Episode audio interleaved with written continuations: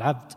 إذا عرف أن ربه تبارك وتعالى تواب فإنه يحبه وينجذب قلبه إليه بكليته لأن من يقيل عثرته ويتجاوز عن إساءته مهما كثرت ومهما عظمت لا شك أنه محبوب. فالنفوس تقبل على من كان هذا شأنه من العباد. فكيف بالله تبارك وتعالى. يوفق للتوبة ثم بعد ذلك يقبلها من العبد بل يفرح بتوبة عبده.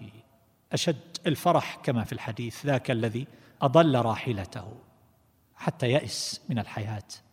فانطرح تحت شجرة ينتظر الموت ثم بعد ذلك أفاق. وإذا بناقته عند رأسه عليها طعامه وشرابه.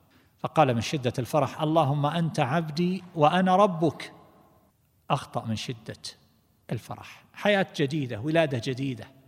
الله أشد فرحا بتوبة العبد من هذا. ومن العبد؟ هو العبد العاصي المذنب. فهذا أيها الأحبة عبرة وعظة. لا شك أنه يحرك النفوس ويجذبها إلى ربها وباريها تبارك وتعالى فتحبه من أعماقها.